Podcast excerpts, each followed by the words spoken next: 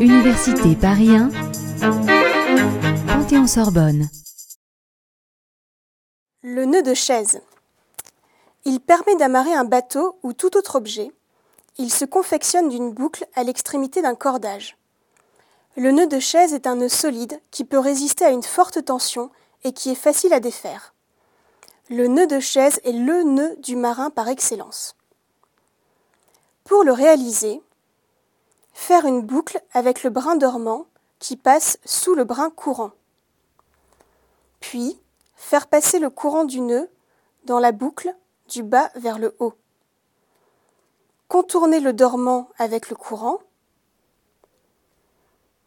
et faire revenir le courant dans la boucle. Enfin, serrer les deux extrémités. Le nœud de chaise est un nœud qui se défait très facilement en poussant sur le courant avec le pouce.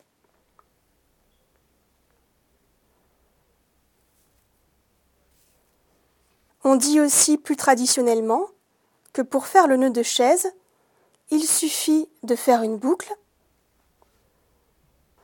que le serpent sort de la grotte, fait le tour de l'arbre et retourne dans la grotte.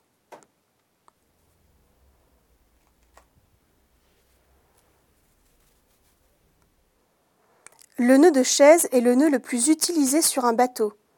On peut pratiquement tout faire avec un nœud de chaise.